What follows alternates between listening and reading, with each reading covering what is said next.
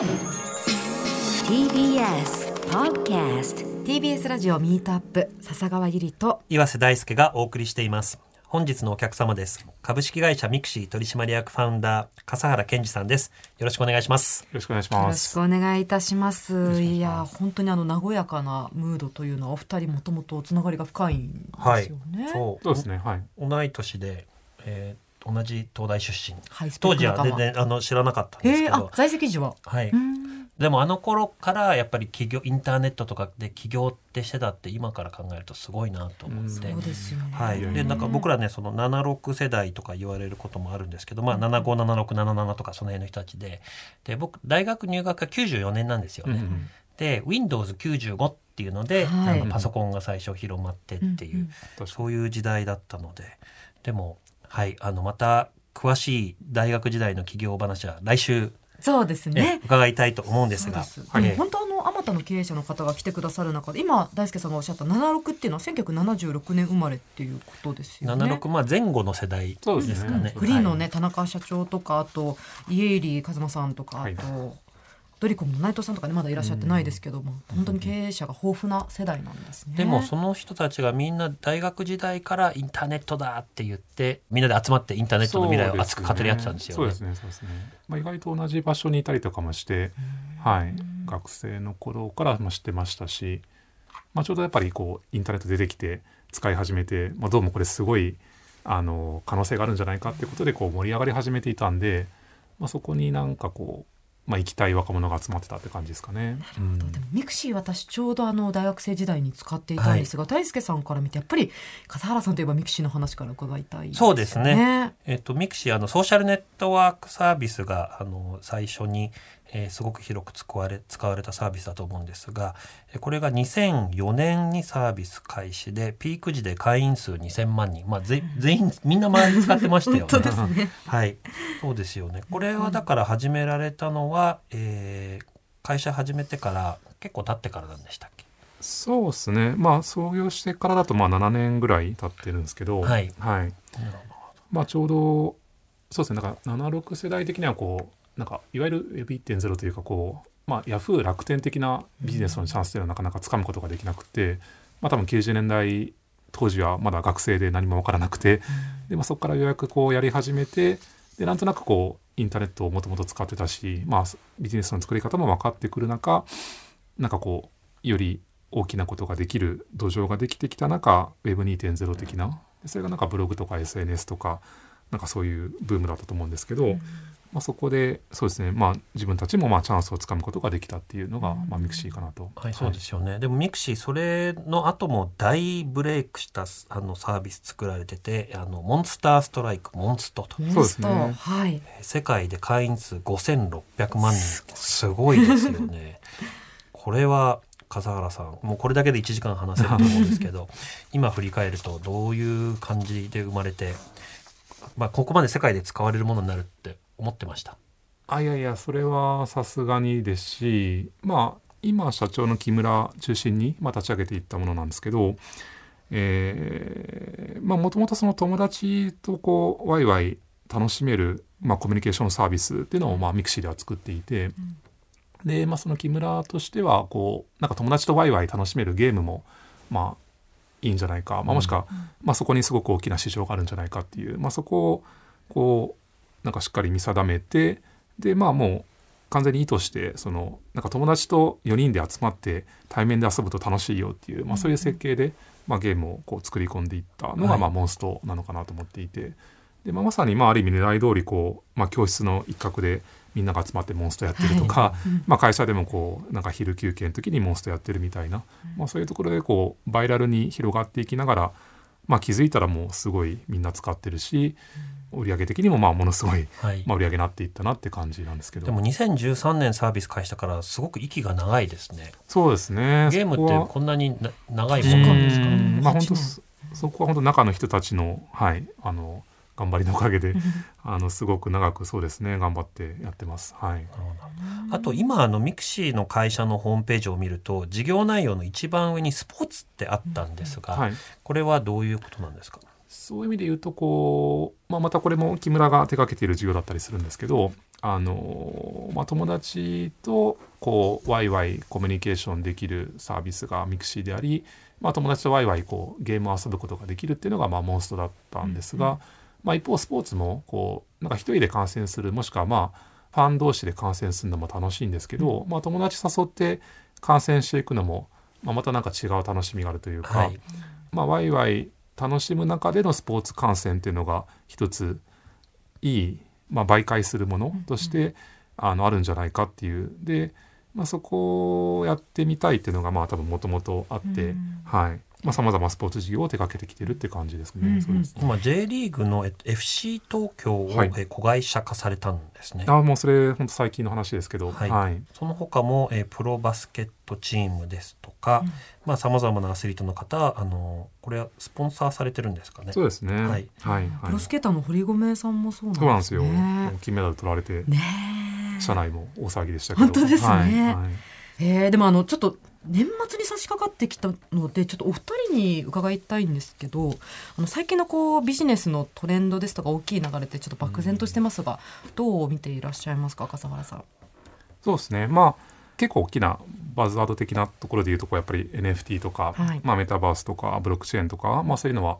まあ引き続きありますし、まああるいはまあ今年さらにブレイクしたなって感じしていて、まあぜひ NFT の話とか。岩瀬さんに聞きたいんですけど、あのーまあ SNS というかこうなんかいまあよりコミュニケーション分野でいうとやっぱりまあいわゆる大きな SNS というのがまあすごく世の中にやっぱ浸透し続けていて、まあある意味こうインターネットと普段の生活がすごい密結合していて、うん。でそれはまあそうですねすごくいいことでもあるというか、まあ、情報がこうあまねく行き渡るしなんか思ったことがこう全て伝えやすい、まあ、そういう世の中になってきていて、まあ、いい面もすごくあると思ってるんですけど、まあ、一方でこうなんかちょっと安心したい場とか、よりこう自分が、まあ、本当の自分らしくあれる場みたいなのがなんかまあ足りなくなってるとは言わないですけどこう、まあ、そういう場所もあってもいいんじゃないかなと思っていて。でまあ、一応自分としてはその見てねとか、まあ、ロミーとか、まあ、そういうサービスもやってるんですけど、まあ、その辺はこうよりなんか本当に自分が自分らしく入れるような,、なんかそういう場を作っていくことができればいいなと思って、はい、やっていたりします。あのメタバースというのもすごく今年のキーワードの一つかなと思うんですけど、まあね。はい。あの笠原さん本当にインターネット第一世代、あの最初に90年代後半から2000年ぐーっといったのをその中で生きてきたわけじゃないですか。はい。でよくそのあの頃に次ぐような大きな流れが来てるっていうふうに言う人もいるんですけどうん。笠原さんはそこはどういうふうに考えてますか、まあそうですね。いやその可能性もあるんだろうなとは思うんですけど、はい。なるほどまあ、ちょっと自分たちとしてそはい。こをどう手掛けていくのかっていうのはまあ考えながらですけどね。はい。うん。でもミクシーもそうですね。あの NFT の分野で、あの北米の大手企業と提携というのも発表されてましたよね。そうですね、まあ、ダッパーラボさん、はい。まあ、有名なそうですね。会社さんとご一緒したりとか、まあ、あと国内ではビットバンクさんへの出資とかも行っていて、そうですと仮想通貨の取引所、まあそうですね。そうはいですね、まあなんで、まあ、ちょっと NFT だったり仮想通貨だったり、まあ、そういう絡んだところも、まあ、ちょっと打ち手を増やしていきたいなというところではあります。なるほどなるほど。はい、本当 NFT 大手もねあのどんどん参入してますけど、まあ、大輔さんも NFT 関連ですよ。のサービスをそうですね。はい、新しい NFT のベンチャー今立ち上げてるので、えっと笠原さんご覧になったかわかんないですけどちょうどえっと月曜日に講談社さんうんうんうん。ヤンマガで、うんうんうん。の新連載をはいは NFT いやるっていうのを始めてて、まあ、そのデジタルの、えーうんまあ、コンテンツをオーナーになれるっていうものなんですけど、うんまあ、そんなこともやってるので、うん。はい、で出てきますので、はい。また別途 NFT の話もちょっと笠原さんしましょう。ん。すごいですね。はい、はい引き続き笠原さんのサービスについてそうですね。もう笠原さんやっぱり根っからのはいそのプロダクト好きといいますか、新しいサービス作るのが本当にえー好きで、えーかつ成功される方なんですけど、あの社長退任されてからもご自身が中心となって様々なプロダクトを立ち上げています。で、その代表的なのが、えーゆりさんもよく使っているという見てね。はいはいはい。であとロミーというサービスで、えーそれぞれ、えーどんなサービスかあ笠原さんに教えてもらう前にゆりさん見てね。はどうですか？恐縮ですが本当に子供が生まれてから2年間お世話になりまくってしてあの私えー。大雑把でうんガサツな性格なのでせっかく撮った可愛い写真とか動画をなかなかまとめることできない、うん。最初の生まれた1ヶ月だけアルバムに貼ってたんですけど、まあ、続くわけもなくて、はい、で印刷するのも面倒くさいっていう中見てねだと見てねにそのウェブ上であの写真を投げると時系列で整理してくれるんですよね。なんでさっきも開いたら、えー、と1年前の娘どんな顔だったかなって見るとうん。パッとそこに行けるんですよね。家族のアルバムのアプリ。はい、で例えば私の夫も見られておばあちゃんも見られて、お母さんも見られてとかみんなでウェブ上で共有できるっていうサービスです。はい。合ってますか？バッチリ。これでも笠原さんお子さんできてご自身でこういうのやっぱり欲しいと思って作られたんでしたっけ？そうですね。まあ最初のきっかけはやっぱそこあったかなと思っていて、うん。でやっぱりそうですね。すごい子供の写真動画たくさん撮るんですが、まあじゃあ撮った写真動画をこうどう共有しようかとか、はい。まあ整理保存しておきたいなとか、まあいつか子供にも見てほしいなとか思うんだけれども、まあなんかそれ専用に作ったサービスはやっぱまだ少なくって、まあ、もしくはなんかいくつか使ってたんですけど、はい。なんかあんまりバッチリ使えるのがなくって、うんでだん。だんなんか悶々としてる中なんか自分たちで作るのもありなんじゃないかってことを思い始めてで、まあ、社内にちょっと呼びかけてみながら、まあ、共感してくれる人たちがいて、はまあ、一緒に作っていったっていう感じですかね。これやっぱ起業家っぽいですね。あの世の中に使ったけどいいのないから自分で作っちゃえっていう。確かにゲストの方が口を揃えておっしゃいますよあ本当ですね。ね。うんでも2015年にサービス開始して現在世界で会員数1000万人。そうですねです直ね近もう1200万人ぐらいまでああのそうですか増えてきていてか海外も結構いらっしゃるんですか？海外もそうですねまだ日本の方が過半以上あるんですけど、んまあ、結構海外は伸びてきていて、まあ、さらにもっともっと伸ばしていきたくて、はい、なんか写真アプリってたくさん一時期あったような気がするんですけど、うんやっぱり頭一つ抜けられたのはどういうとこなんですか？えーまあ、一つやっぱ子どもの成長ってところにフォーカスして、うんまあまあ一応それだと使いやすいサービスをとにかく作り込んでいった感じで大雑把に写真共有だとはい。なんかまあじゃあ何やればいいのか分かりにくかったりすると思うんですけど、まあ、その子どもの、まあ、アルバム、でもあるので、まあ、子どものためでもあるし、はい。その子どもの写真動画だけが一覧できるっていうのもすごく嬉しい体験ですし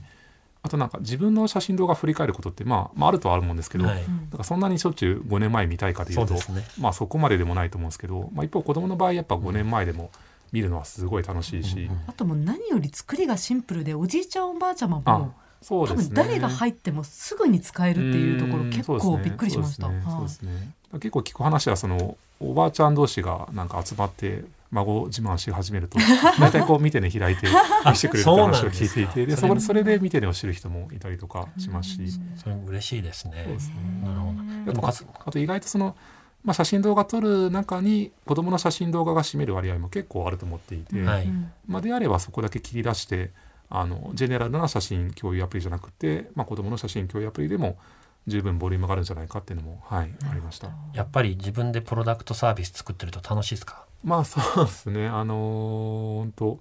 本当まあ趣味の延長みたいな感じで あのーまあ会社のお金で申し訳ないんじゃないかって話もあるんですけどまあ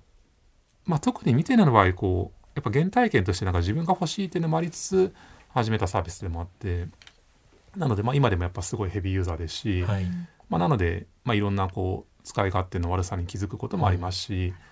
なんかすごい楽しいですね。趣味で1200万人使ってもらえるいやすごいことですよね。なるほど本当に。ありがたいですあともう一つ、えーロミーというサービスもそうですね作られたんですか？これは、まあ、まだまだちょっと駆け出しのサービスなんですけど、はいまあいわゆる AI ロボットみたいなものでして、はい。まあ目指せばドラえもん的なものができたら一番いいんですけど、あのまあ、一応ディープラーニングがこうすごい進化してきていて、まあ、AI だったりディープラーニングだったりでそれがまあ201314年もしくは15年ぐらいから、まあ、どんどんこう世の中的にもまあ進化してきていてで、まあ、その技術と、えーまあ、ずっとミミクシーはコミュニケーションサービスをやってきてる会社なんで、まあ、コミュニケーションと掛け算したら何か新しいことが作れるんじゃないか。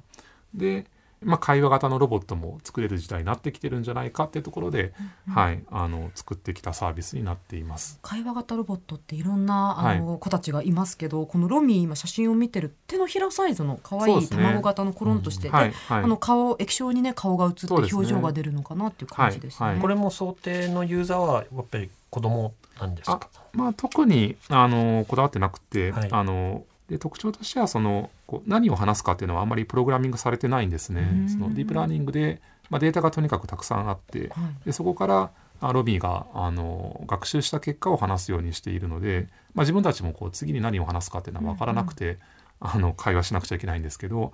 まあ、あの分からない中でもだんだんこうそうですね人間っぽいやり取りが、まあ、できるようになってきてるっていうのが、まあ、一応今の Romi ですかね。はいいやでもあのお話伺ってるとミクシーもモンストもあのうまくというかもう本当に大きなサービスになっていらっしゃいますけどやっぱりところどころつまずいた部分とかも振り返っていただくとありますか？まあ、何度かこう事業的に失敗してるのもあるので、そのまあ、イーハンマーっていうオークションサービスがうまくいかなかったりとか、はい。まあ、ミクシーもそういう意味ではこう波がありましたし、まあ、会社としてのまあ危機みたいなのは何度かあるにはあって、まあ、例えばミクシーからあのはいモンスト出る直前とか、なんか2010これだと13回したから、その直前で次の一手どうしようみたいな時はやっぱりしんどかったんですか、まあ、そうですね。その、まあ、何事もこうやる方向感が見えない時っていうのは割としんどいと思うんですよね。はい。そのまあ、多分苦しんでる会社の人っていうのもそうだと思うんですけどなんかどうすれば乗り越えられるか分かってれば多分頑張れると思っていて、でただこうどうすればいいのかが見えない時期っていうのが一番大変だと思っていて、なのでただまあそこってもう本当考え続けるしかないというか。うん。うんなんか自分で見つけるしかない、まあ、まあ誰かでもいいんですけど、はい。まあ、自分たちでなんとか見つける見つかることを信じて頑張り続けるしかないって感じですかね。うん。なんかお二人に経営者として伺いたいんですけどそういうなんか自分を信じるとかこの方向性で合ってるって信じるって並大抵のことじゃないと思うんですがうん。どうやってこう自分を信じたり自分のサービスを信じたりってするんですか？まあ、そもそもどうすればいいか分かんない時期もあると思っていて、はい。その時はこう自分を信じる以前に何もないんですよねっていうもので、結構しんどいですよね。で、まあ、ひとたびこうかなって思うのがあった時はそうですね。うん。笠原さん意外と頑固なイメージありますもんね。なんていうのかな。その信じたら誰に何言われようがやるみたいな。うーんそうですね。まあピュアにあの信じちゃってる面もありますし、まあ暗示してる面もあるとは思うんですけど、そうですね。なんかあの辛い時に相談する先輩とか、そういうメンターみたいな人って笠原さんっていたんですか？そうですね。まあ創業してずっとは西川さんとか、はい。あのネットエイジの西川さんとかは、そうですね、まあ、社外役員でもありましたし、はい。まあちょくちょく話とかはしてましたね。うん。なるほど。なるほでも本当に笠原さんねいいろんなサービス生み出してきてると思うんですけどなんか新しいアイデアを生み出すポイントとかってあるんですか？そうですねうーんまあやっぱ何かしらこう新しいユーザー体験というかなんかユーザーが手に取って今までとはこう違う体験だったりあの面白いね違うね新しいね今までなかったねっていう、うん。まあそれやっぱ必要だと思っていて、で、まあ、まずそれを作る必要がありますと。で、まあ、それを作っていくためにはやっぱりこう自分たちだけで作り出すのはなかなか難しくって、世の中的な大きな変化その新しい技術の登場だったり、はい。まあ、新しいプラットフォームだったり、まあもしくはこう新しく社会が変わっていく、まあ、今だとコロナとかも、まあ、その一つかもしれないですけど、まあ、そういうなんか世の中が大きく変わっていく中、まあ、変わったからこそできるサービスっていうのが、まあ、どんどんやっぱり生まれてくるので、はい。まあ、そこを、はい。まあ、しっかり考えながら手がけていきたいなっていうのはっていうのは思ってます。いやなんか本当にあの笠原さんの物腰の柔らかさと